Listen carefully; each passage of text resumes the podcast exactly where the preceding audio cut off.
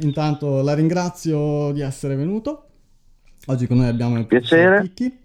Uh, siamo qui uh, nel podcast Polaris, un podcast uh, che diciamo vorrebbe aiutare i giovani ad orientarsi in questo mondo un po' difficoltoso degli adulti, tra cambiamento climatico, disoccupazione e tante altre belle cose. E oggi parleremo in particolare del perché l'Italia non è un paese per giovani.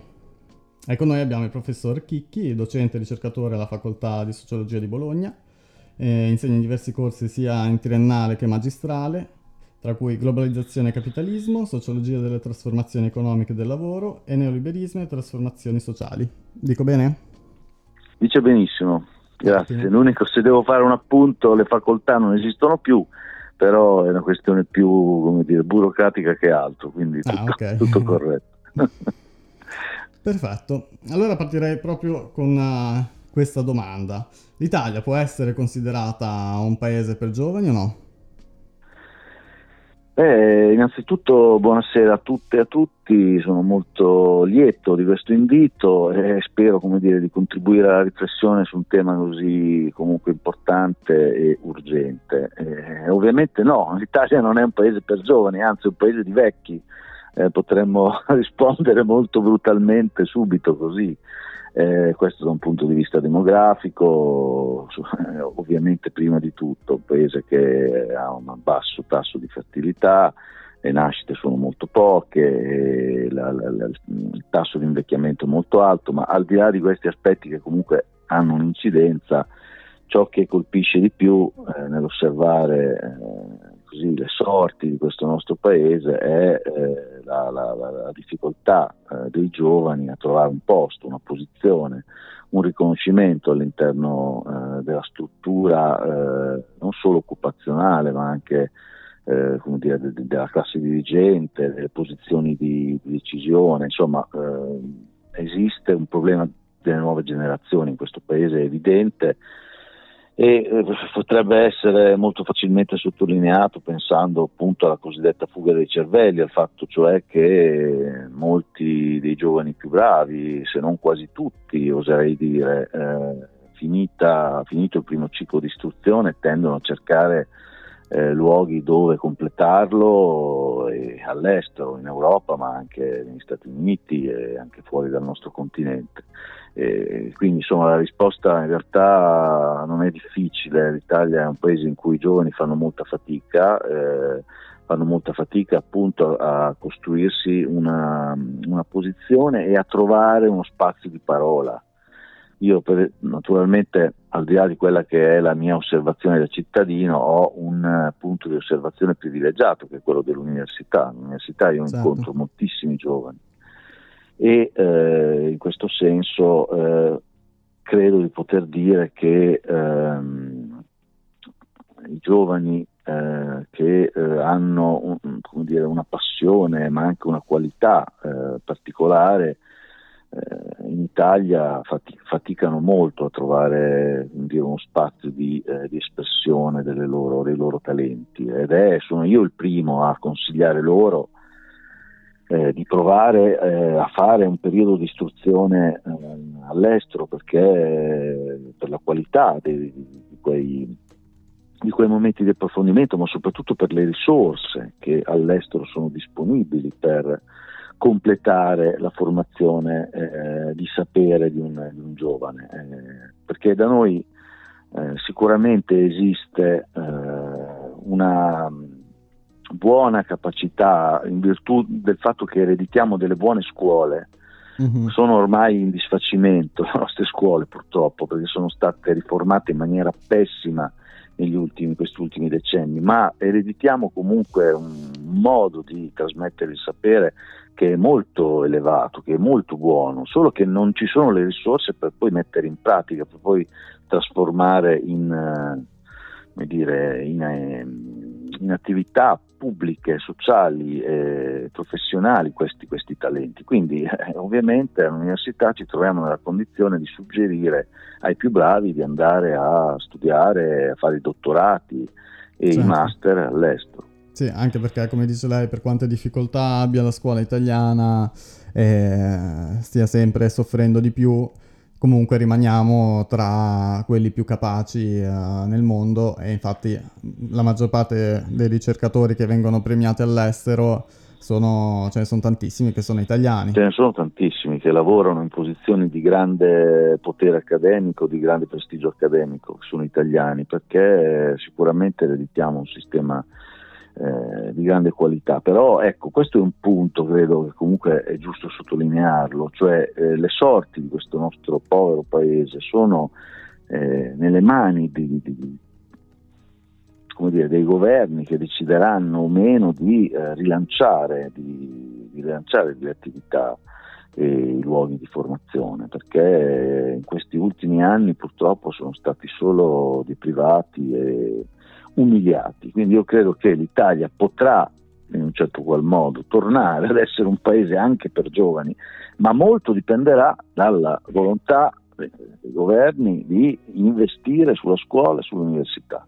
In questo momento non solo non c'è questa intenzione, perché come dire, è registrabile eh, i rapporti no, di investimento sul PIL, che è uno, il nostro uno dei più bassi in Europa, eh, ma dipenderà anche dalla direzione con cui, se questi investimenti ci saranno, verso cui saranno orientati, perché la logica neoliberale che investe con violenza le nostre scuole e le università sta distruggendo queste, eh, questi, mom- questi, luoghi fondamentali di formazione. Mm-hmm. Quindi, come dire, il mio è un appello, mi inserisco in questa nostra chiacchierata per fare un appello. Difendiamo l'università e la scuola pubblica e cominciamo a pensarla in modo differente da quella che è eh, diciamo, il mainstream attuale. Eh, però riscoprendo questo discorso che viene fuori tantissime volte. Molti, anche i suoi colleghi con cui ho parlato, mi dicono che il problema, come dice lei, non è l'università o le scuole superiori che per quanto stiano soffrendo rimangono comunque un'eccellenza rispetto al, ad altre paesi, situazioni sì, europee altri paesi. E um, il problema è il gap successivo, quello del trovare lavoro finiti gli studi. Eh, però allo stesso tempo, riparlando anche con uh, generazioni un pochino più anziane delle mie, mi dicono comunque noi venivamo dalla guerra, uh, venivamo da situazioni di indigenza molto maggiori rispetto alle vostre, voi avete tantissime possibilità in più rispetto a noi, voi avete il web e tante altre cose che noi non abbiamo. Quindi è, può darsi che sia solo una questione di percezione o cosa è cambiato rispetto agli anni passati e il mondo del lavoro? Ma guardi, è indubbio che le condizioni di vita siano migliorate in questi ultimi 50 anni, forse mai possiamo dire 70 anni, perché insomma mm. il nuovo secolo è già, è già, abbastanza in là, siamo quasi a un quarto. E, ma il web, che è diciamo, potenzialmente uno strumento eh, molto utile, molto come dire, in grado di eh, aumentare il numero di informazioni, il, la, anche no, la lunghezza dell'approfondimento, però bisogna saperlo usare perché altrimenti certo. rischia di diventare una trappola in realtà, eh? cioè, soprattutto adesso di fronte al nascere delle, delle, dei dispositivi basati sull'intelligenza artificiale tutto questo diventa ancora più evidente, se non la si, ha, non la si sa usare in maniera eh, dire, creativa, costruttiva, generativa, può diventare una trappola per, la, per il sapere, per l'intelligenza. Quindi insomma tutto questo sono d'accordo con chi sostiene che oggi si sta meglio di ieri, questo sono, mi sembra piuttosto evidente, però insomma consideriamo che il malessere e il disagio psichico, ad esempio, registrabile anche nelle scuole e nelle università, sta dilagando. Quindi non, non darei un giudizio così tranchant, così superficiale. Ci sono molti problemi anche in questo nuovo mondo eh, pieno di opportunità. Quindi mm-hmm. eh, dire, il mio invito è essere cauti perché sicuramente c'è una sofferenza che non è solo italiana in questo caso, eh. ovviamente gli Stati Uniti sono eh, in situazione probabilmente molto peggiore della nostra, però diciamo che in tutto l'Occidente, in tutti i paesi avanzati, sviluppati, tecnologicamente quindi digitalizzati, il disagio eh, la sofferenza mentale sono aumentati eh, tantissimo.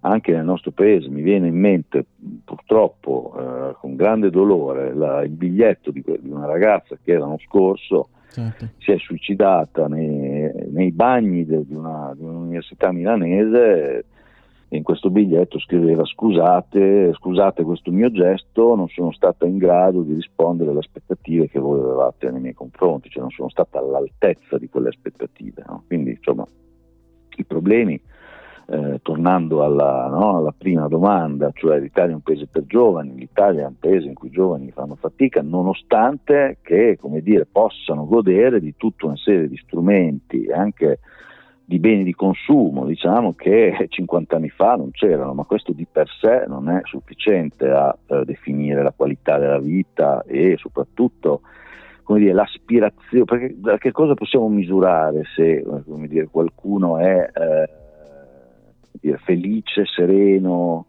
eh, e quindi se i giovani si trovano in queste condizioni, ma per esempio da, da, da quanta aspirazione nelle cose che portano avanti possono mettere, cioè quanto desiderano restare in un certo luogo perché quel luogo nutre, favorisce eh, e anche come dire, rende sempre più interessante no? il percorso di, di, inseguimento di quei desideri. In fondo mm. l'Italia non crea le condizioni affinché questo possa, possa esistere.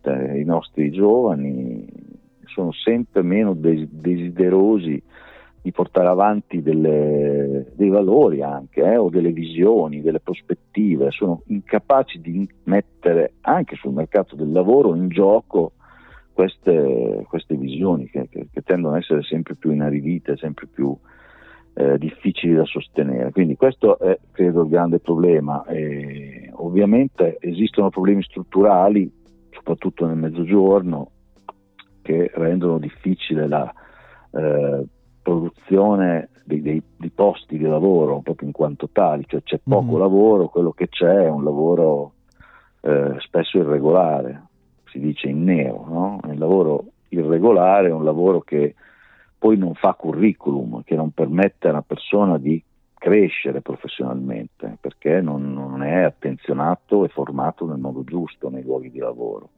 Quindi eh, noi abbiamo in Italia anche il problema di, di, della diffusione, del dilagare di posizioni lavorative molto deboli, molto fragili e poco eh, incapaci appunto di sostenere anche la creatività che invece come dire, certo. caratterizza, contraddistingue le, le, nostre, le nostre generazioni più giovani. Ehm, mi vorrei soffermare un attimo sulla questione che ha citato delle intelligenze artificiali. E, ehm, sì. Io quando penso a queste nuove rivoluzioni eh, tecnologiche che arrivano, uh, l'ultima è stata quella del web, si pensa sempre, ah, adesso verremo sostituiti dal lavoro e non si pensa mai, adesso lavoreremo di meno.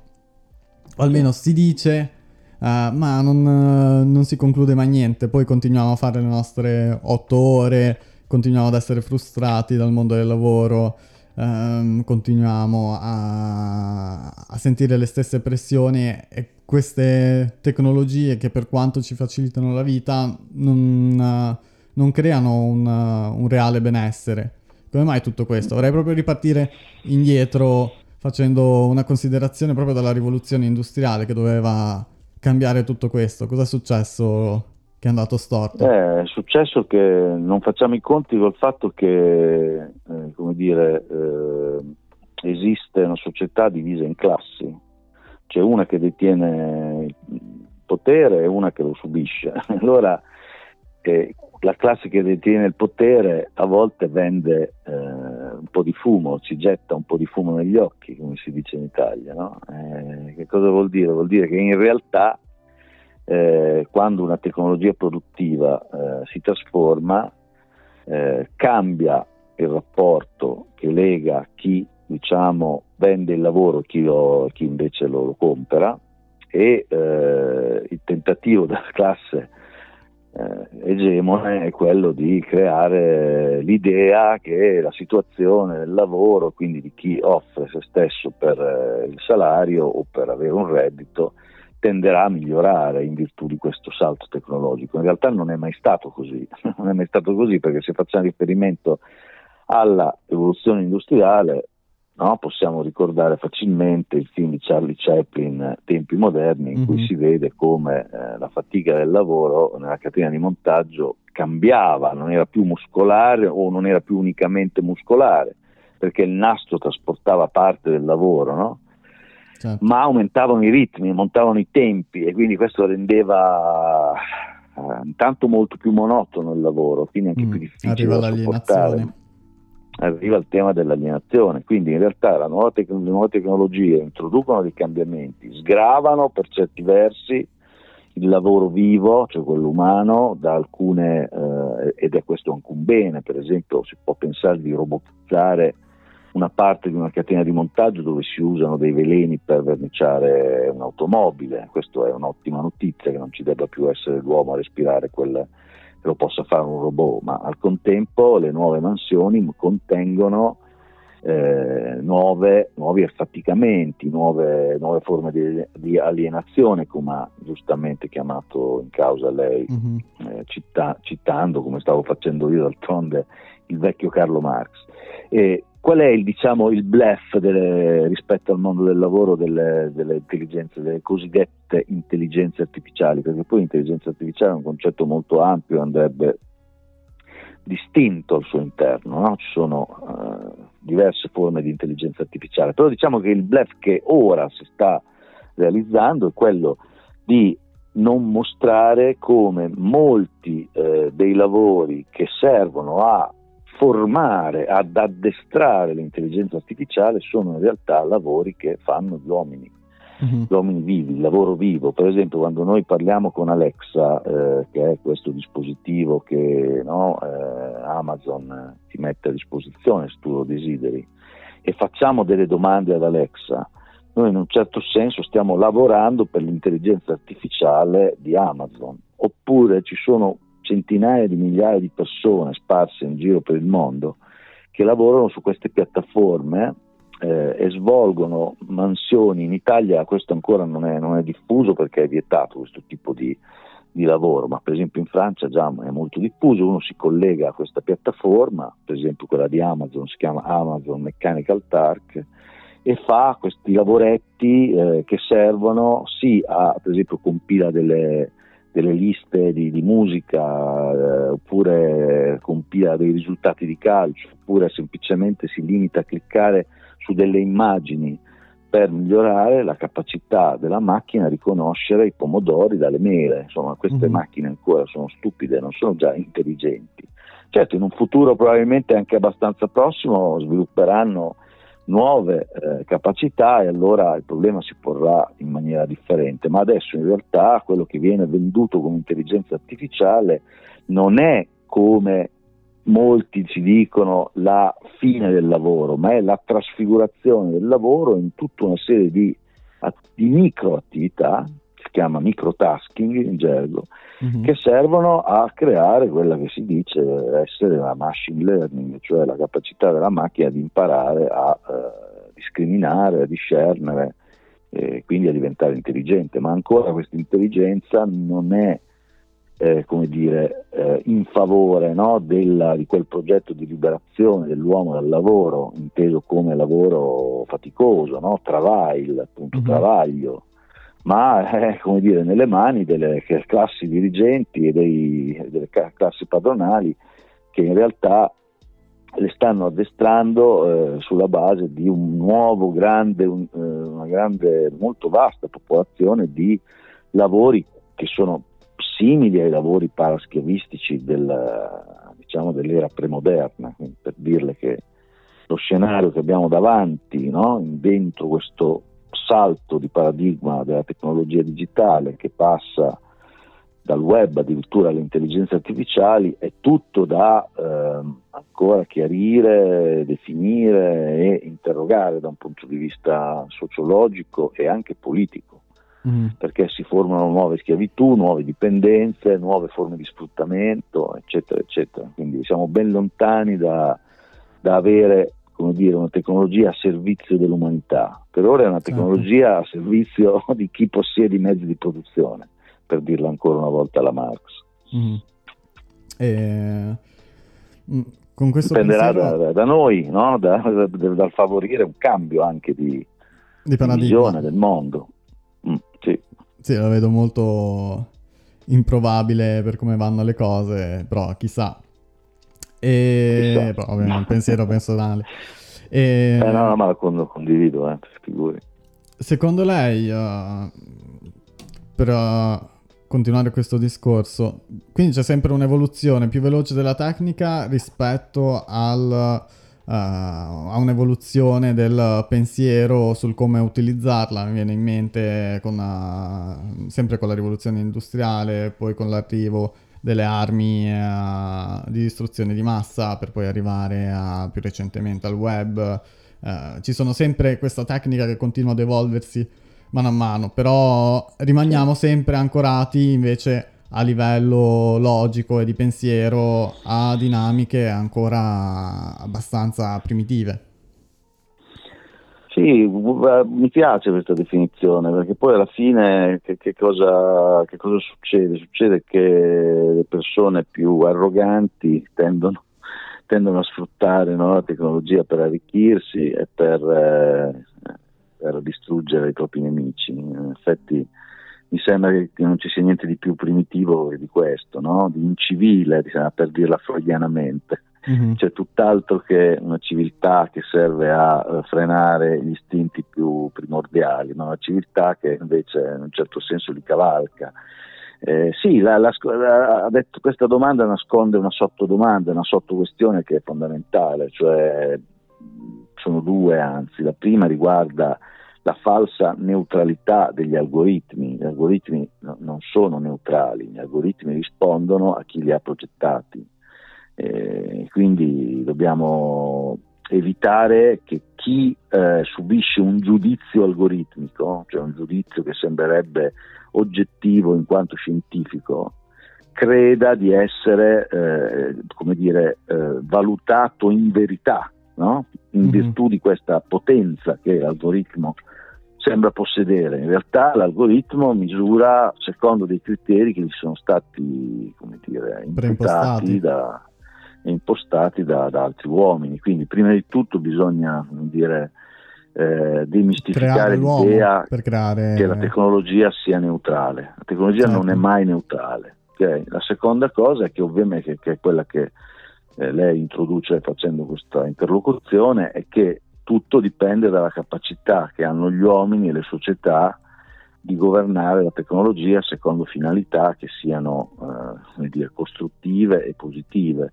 Mm-hmm. Se sono unicamente legate agli istinti primordiali che dicevamo prima, ovviamente saranno sempre, continueranno ad essere distruttive e pericolose per l'uomo e per le specie, per le, spe- le altre specie che eh, convivono con noi su questo pianeta perché l'altro grande inganno è che, come voi potete facilmente andare a verificare, più aumentano le tecnologie, più teoricamente dovrebbe essere facile limitare l'impatto della, diciamo, che la produzione industriale e, in generale la produzione di valore ha nel nostro mondo. Ma siccome questa produzione, questa ricchezza che si produce è legata a, eh, dire, a, dei, a degli interessi parziali, eh, cioè della popolazione ricca, eh, della mm-hmm. popolazione che detiene anche le, le, forze di distruzione di massa, queste saranno sempre eh, dire, orientate a eh, aumentare il profitto piuttosto che a diminuire l'inquinamento. Eh. tanto che ad esempio gli Stati Uniti sono tra i più grandi inquinatori del mondo e non, eh, non ratificano neanche i trattati no, fondamentali certo. che vengono, vengono promulgati, vengono indicati nelle, nelle COP, nelle riunioni de, degli ambientalisti. Questo ovviamente è un problema perché se i più grandi produttori del mondo non ratificano quegli, quei, quei, patti, eh, serve a poco che San Marino lo faccia. tanto per fare una battuta.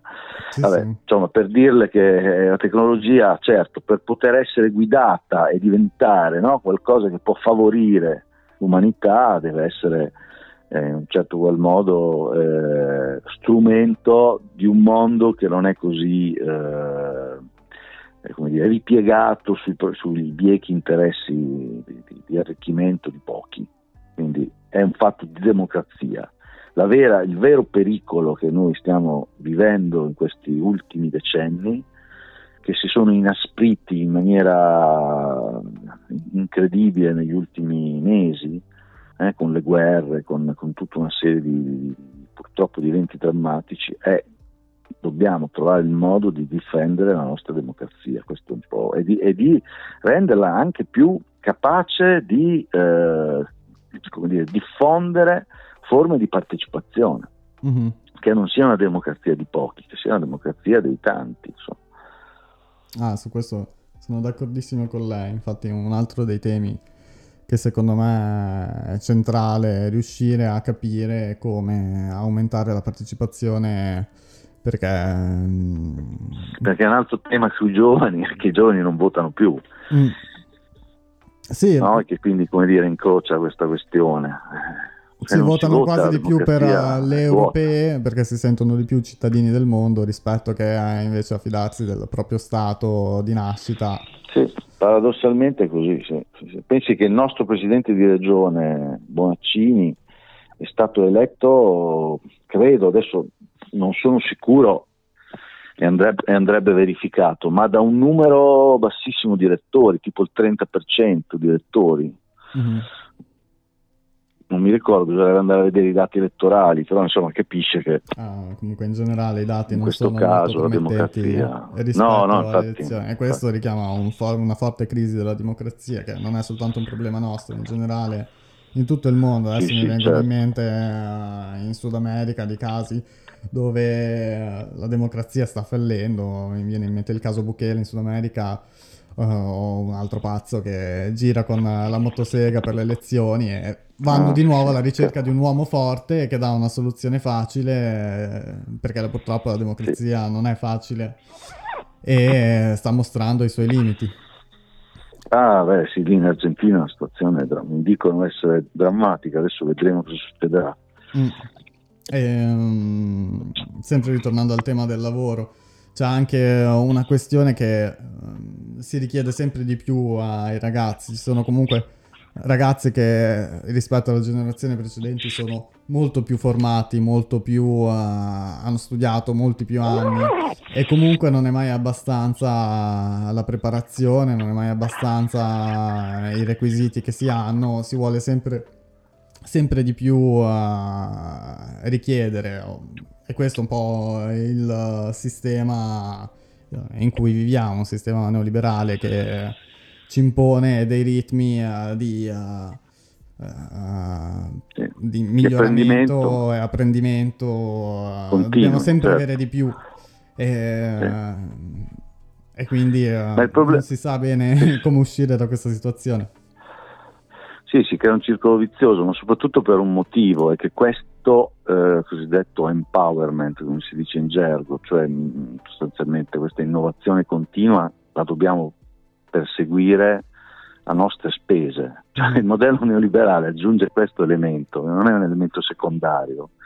Cioè questa formazione, quella dire, di alto profilo e questa formazione continua spesso è eh, a spese della, de, de, della, persona che deve mettere a frutto quello che loro, i neoliberali, chiamano il, capitale umano. Mm-hmm. Quindi deve, ciascuno di noi in un certo senso deve investire sul capitale umano, ma deve avere le risorse per poterlo fare, perché eh, se vuoi eh, costruirti un profilo di alto livello non lo trovi più nelle scuole pubbliche nelle università pubbliche. Certo. E questo naturalmente aumenta la diseguaglianza, perché l'altro grande problema del mondo è quello delle diseguaglianze e ovviamente se solo quelli che hanno a disposizione ricchezze rendite e profitti possono poi eh, studiare per eh, aumentare loro, la loro capacità e i loro, i loro saperi professionali, si creerà sempre di più un, divario tra i ricchi e i poveri del mondo. Questo è tanto grave quanto il problema dell'inquinamento del, del, pianeta. Sono due problemi che in questo momento appaiono addirittura più grandi di noi, cioè non si sa più mm. neanche qua, da quale parte pigliarli, perché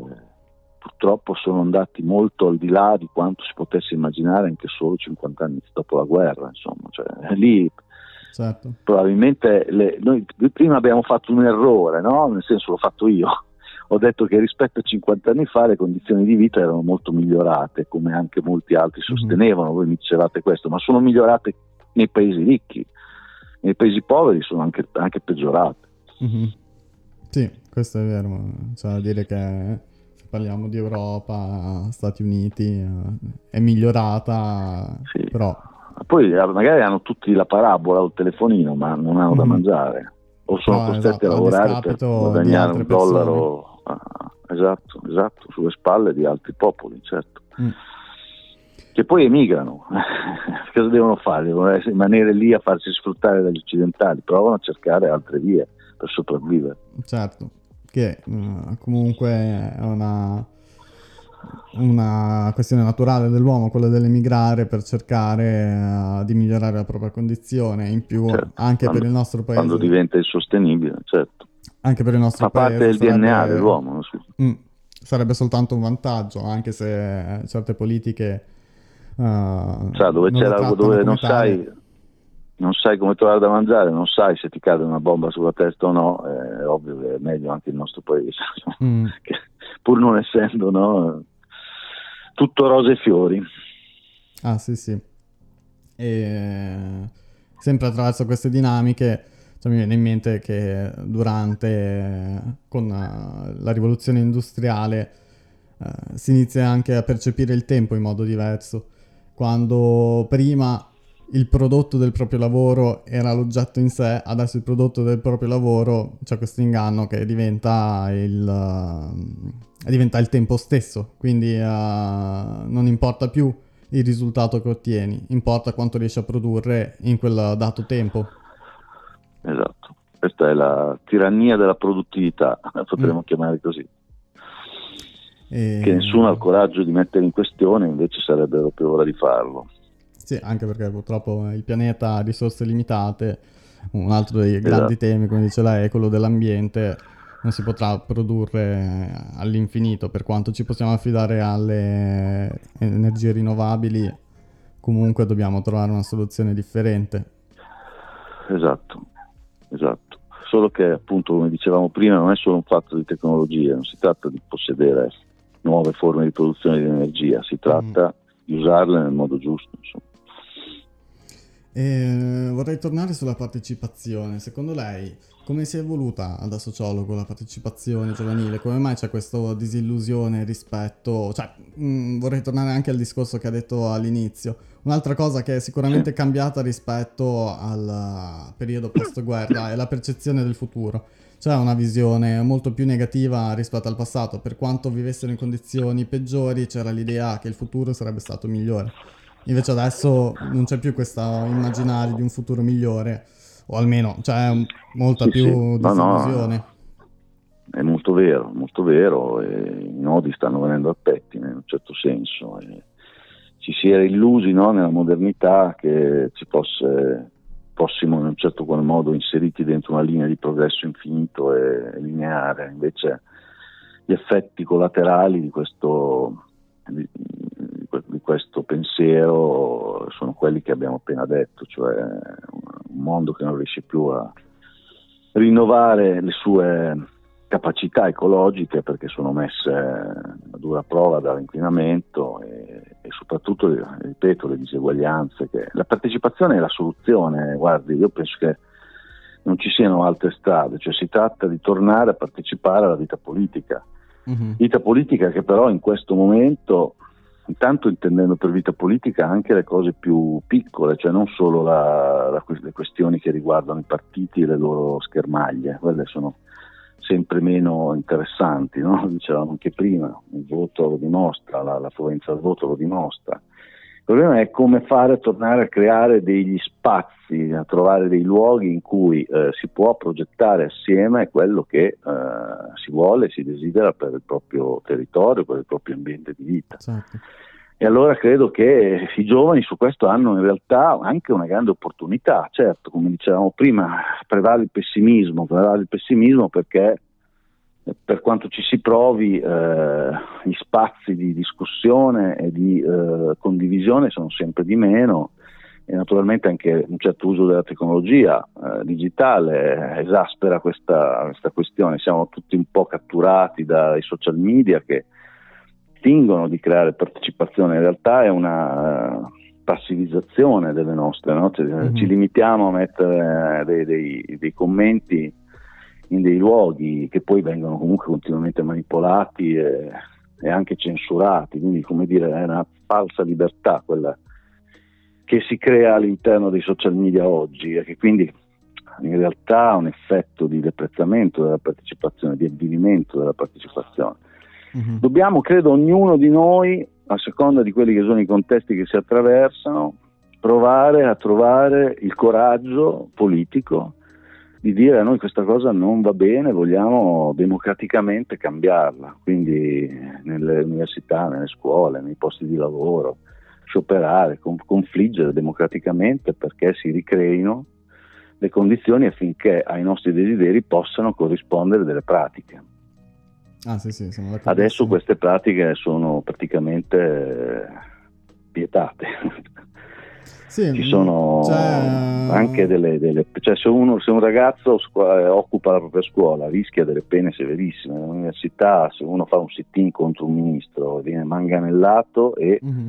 messo agli arresti domiciliari nelle università non ci sono più le associazioni studentesche, hanno, le associazioni studentesche non hanno più gli spazi per poter uh, agire, loro, gli studenti che sono coloro che sostengono l'università perché pagano le tasse, perché la, la rendono viva, non hanno più la possibilità di uh, esprimere un parere su quelle che sono le attività didattiche, le attività formative. Certo i rapporti che all'interno dell'università si creano, si determinano, insomma questo è un problema, bisogna trovare il modo, anche pa- si inizia parlandone, si inizia denunciando queste cose. Sì, non vorrei anche soltanto bisogna dare avere... la colpa al governo o a altri enti superiori, cioè la responsabilità è molto anche dei giovani stessi che sono molto passivi rispetto a certe tematiche perché sono disillusi perché spesso hanno altri interessi, come, come dice lei, il problema di questa uh, dinamica neoliberista del devi continuare ad essere competitivo, devi continuare ad essere uh, il numero uno,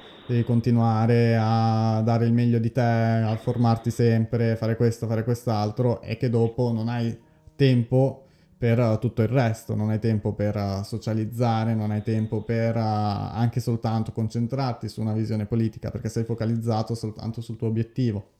E questo è uno dei grandi inganni. Sì, certo, però non possiamo neanche semplicemente, no, come fanno alcuni commentatori, dire ai giovani sono tutti sdraiati, no? no, intendendo per sdraiati no? l'idea che non hanno più voglia di, di, fare, non hanno più voglia di, di impegnarsi, hanno, cioè, è come dire diciamo che chi eh, ha una responsabilità rispetto al governo delle, della faccenda pubblica deve creare le condizioni affinché questo atteggiamento, che è innegabile, ci sia ragione nel sottolinearlo, ci sono molti giovani che ormai non so se avete mai sentito nominare questo concetto di ikikomori, che è una patologia sì, sì, di certo. ritiro sociale, no? uno si ritira nella propria cameretta e non ne esce più perché anche questa difficoltà a tessere relazioni a gestire queste relazioni. È ovvio che c'è una responsabilità soggettiva, però questa responsabilità soggettiva non può essere la scusa no, per continuare a fare così, bisogna creare le condizioni affinché coloro che si trovano in questa difficoltà siano messi eh, come dire, nella condizione di poter eh, aspirare a qualcos'altro e, l'aspirazione è il grande tema della politica, cioè la politica mm-hmm. deve creare le condizioni perché eh, no, le persone possano desiderare di nuovo un miglioramento delle proprie condizioni di vita, dei propri rapporti. Dei...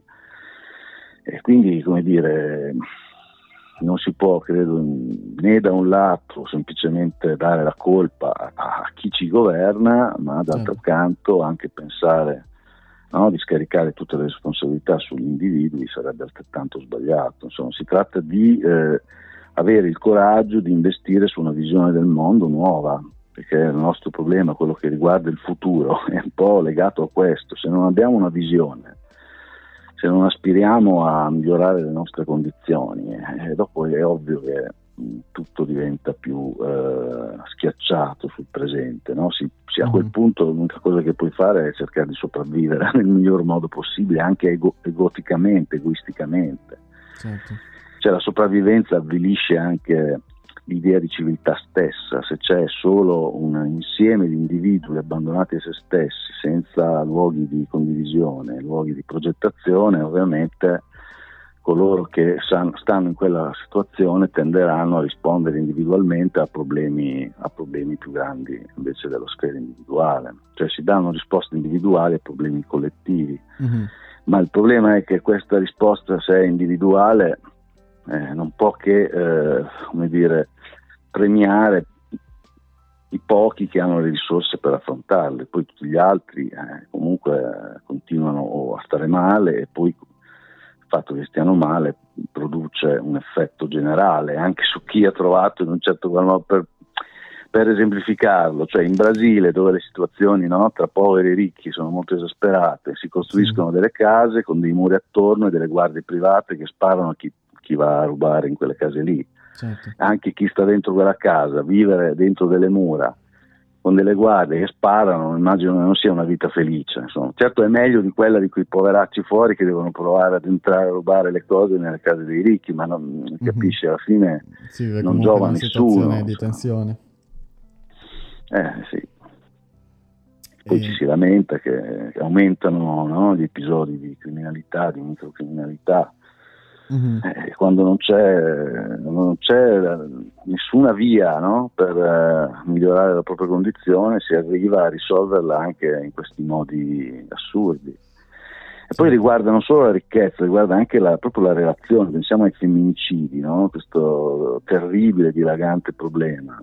È ovvio che eh, quando i rapporti tra i sessi sono così confusi, così sperequati a vantaggio di, eh, della, del genere maschile, è ovvio che succedono queste cose. Mm-hmm. No, eh, sono d'accordissimo con quello che dice. Abbiamo avuto qua alla radio durante il nostro festival uh, la psicologa psicoanalista Stefania Andreoli, anche lei uh, certo. per un periodo è stata molto interessata alla tematica dei giovani uh, e ha notato che quasi tutti i giovani che venivano da lei, per quanto i discorsi fossero ovviamente incentrati sul singolo, uh, le problematiche fossero quasi sempre le stesse. C'era questo problema di uh, incapacità di comunicare tra di essi, uh, questo sì, di entrare in relazione con gli altri. Sentirsi gli unici ad essere sbagliati e ad avere queste problematiche.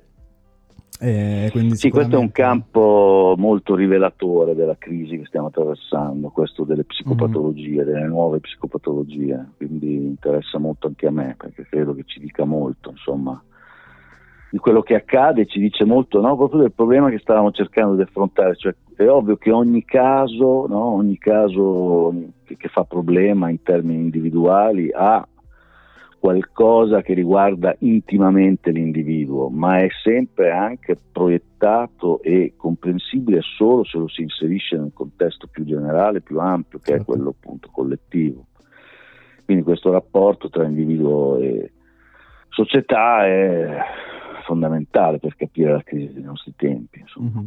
C'è da capire come ritornare ad avere questa relazione tra individuo e società, che questo ruolo ce l'aveva fino a poco sì, tempo fa la politica, problema adesso bisogna vedere come traslarlo.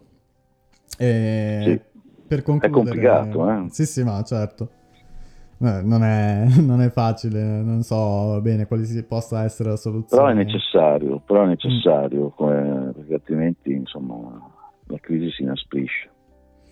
Io non so se adesso aggiungo prima che mi faccia l'ultima domanda. Io, eh, siccome c'è il tema, siamo partiti dal tema della partecipazione, allora Eh, io sono stato contattato da, eh, dal sindaco della mia città eh, durante il Covid mm-hmm. perché, eh, sindaco illuminato in questo senso, lui era preoccupatissimo del fatto che non riusciva come amministrazione a eh, trovare gli strumenti di mediazione rispetto a quello che stava avvenendo, cioè quello che avveniva è che eh, anche l'isolamento che, no, che, che, era stato come dire, strumento necessario per frenare la diffusione del virus, certo. aveva inasprito le solitudini, aveva inasprito le rabbie perché mm-hmm. poi quella solitudine spesso si trasforma in rabbia per la frustrazione, no? In rabbia, il disagio. L'elemento e loro eh, mi, mi, ha detto io sono nella situazione in cui non so più co- come fare, cosa fare per eh, la diffusione di questi atteggiamenti diciamo eh, rabbiosi eh, oppure psicopatologici, cioè mm. l'aumento anche del, della sofferenza mentale. Allora, insieme a lui abbiamo fatto un ragionamento e il ragionamento, adesso devo farla molto breve, ma sostanzialmente no, prego, riguardava prego. il problema di come tornare a rilanciare la questione della partecipazione nei, nei, quartieri delle città, cioè costruire dei luoghi all'interno dei quali eh, i cittadini sono chiamati a dire la loro e però mm. nel momento in cui dicono la loro, quella parola deve poter contare, cioè non è che si può semplicemente far dire loro tutto e poi non far finta di niente. Quindi il problema era come trasformare quelle, quei punti di vista, che erano il frutto dell'esperienza che loro nei, nei territori, nelle periferie, no?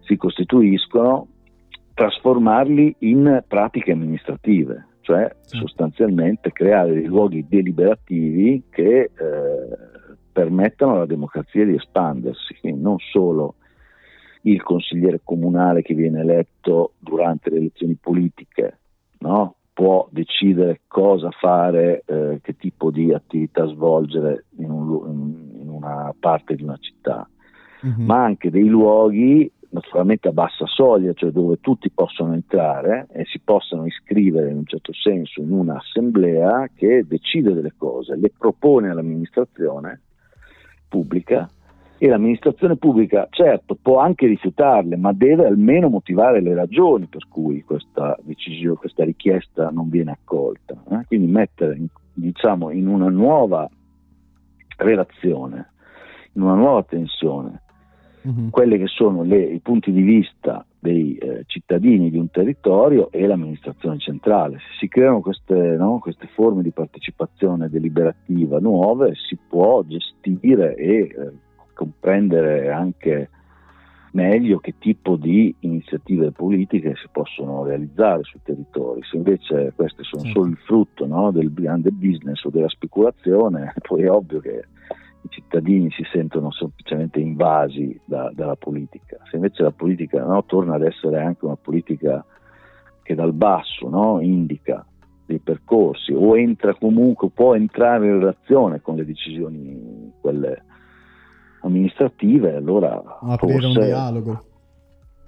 Certo, sì, certo uno io... spazio di dialogo, mm. uno spazio di, di, dialogo che deve essere anche, non deve essere necessariamente pacificatore, certo. cioè a volte ci può essere un dialogo anche duro, eh, sempre democratico, ma duro, in cui come dire, si mette in discussione criticamente, perché l'altro grande tema è quello dello spirito critico, cioè le società evolvono se sono capaci di interrogarsi anche criticamente rispetto a quello. Se noi togliamo ai cittadini la possibilità di interrogarsi eh, e quindi togliamo gli spazi all'interno dei quali questo spirito critico si costituisce, no? quindi ancora una volta la scuola e l'università, se noi le rendiamo dei luoghi che servono solo a creare connessioni col mercato, mm-hmm la democrazia si impoverisce fino quasi a sfilacciarsi del tutto, no? quindi invece si tratta di, elaborare, di, di avere a cuore l'elaborazione di un pensiero critico che interroga i processi e ha lo spazio per potersi manifestare.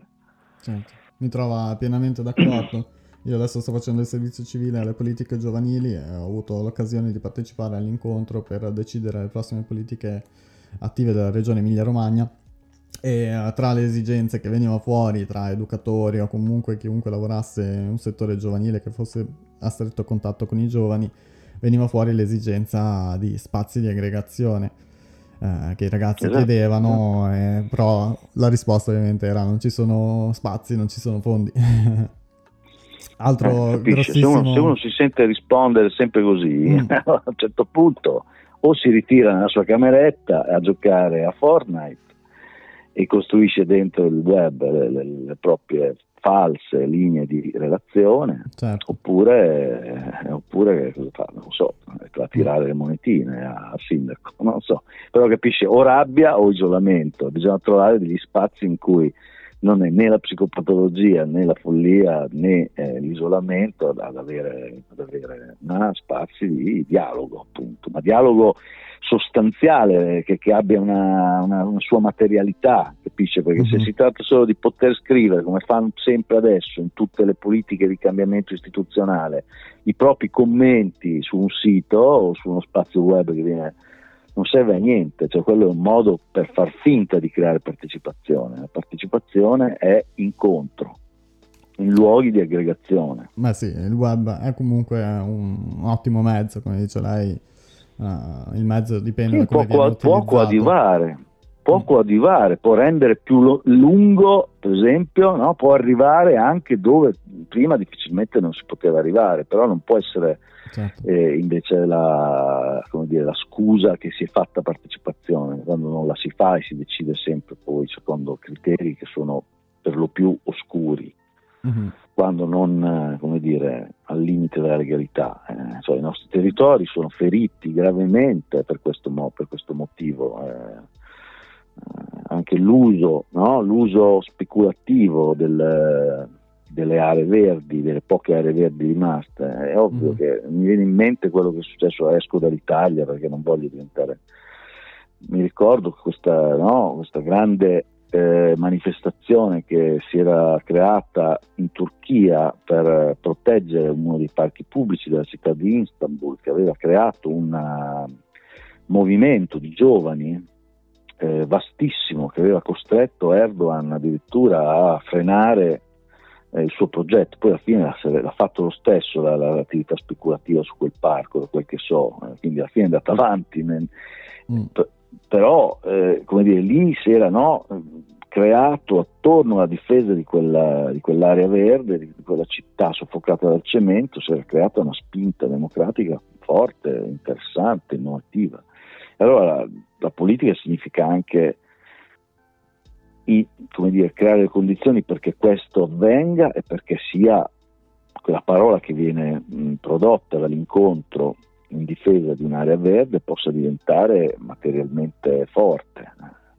Ah sì sì, sarebbe bello. Mi viene ad esempio in mente, eh, al contrario di noi, eh, la situazione francese dove loro ci mettono veramente poco a mobilitarsi e a far sentire la loro voce come popolazione. Eh E, Eh sì. e anche lì mi viene il dubbio, cosa, cos'è che riescono a fare loro, tolto ovviamente una storia nata da- dalle rivoluzioni. eh, cos'è che noi non abbiamo, che non riusciamo ad essere così incisivi, invece subiamo e basta. Che siano giovani, ma che siano anche anziani, perché per quanto l'Italia non è un paese per giovani, ma non è neanche un paese per anziani, perché se si pensa che un anziano, poveretto, deve andare in pensione ormai non si sa più quanto e non si sa neanche quanto riuscirà a ricevere di pensione, il problema Sì, sì, sussiste per tutti. Assolutamente, eh, i due problemi si toccano in maniera inscindibile, ha ragione. Eh sì, così, certo la Francia ha un'altra, un'altra storia, un'altra cultura, eh, sicuramente ha un altro welfare, che Certo. tutto a caso, cioè, probabilmente anche perché è stato difeso con maggiore vigore rispetto a quanto siamo stati in grado di fare qua in Italia. insomma. Mm. I diritti di welfare francesi sono ancora molto più sensibili dei nostri, poi il neoliberalismo esiste anche in Francia e Macron piano piano lo sta, no? ha fatto delle riforme, la riforma della pensione, la riforma del lavoro, che vanno nella direzione, come dire, eh, italiana, cioè elevare diritti acquisiti, anche, anche, anche eh, nonostante no, ci siano state molte proteste, alla fine sono passate queste riforme, quindi ovviamente anche in Francia non è tutto Orwell che luccica, però Certo, certo. rispetto a noi la situazione è ben diversa. Però almeno hanno lo stimolo di andare, eh, noi invece Sì. subiamo e basta. Anche già riuscire a stimolare le persone ad andare in piazza e dire oh vogliamo un cambiamento sì, sarebbe è vero, verissimo. È una grande virtù di quel paese sono d'accordo con lei. E la volevo ringraziare come ultima domanda le volevo chiedere qualche consiglio sì. per i giovani uh, che lei vede anche nell'università. Sì, sì. Eh, guardi eh, non ho una visione ottimistica del futuro e quindi, come dire, non, non, non mi sento di tranquillizzarli, i nostri giovani. Mm. Sicuramente davanti a noi dire, il futuro non è roseo e quindi proprio per questa ragione, proprio perché se stiamo immobili probabilmente eh, la situazione diventerà drammatica in pochi anni, eh, occorre che ciascuno di noi faccia i conti con quello che può fare nel suo piccolo e quindi eh, invito, io ho due inviti da fare. Uno a livello proprio della comunità universitaria, i giovani devono tornare a chiedere spazi e ai, ai rettori, a, ai direttori di dipartimento, spazi per poter discutere.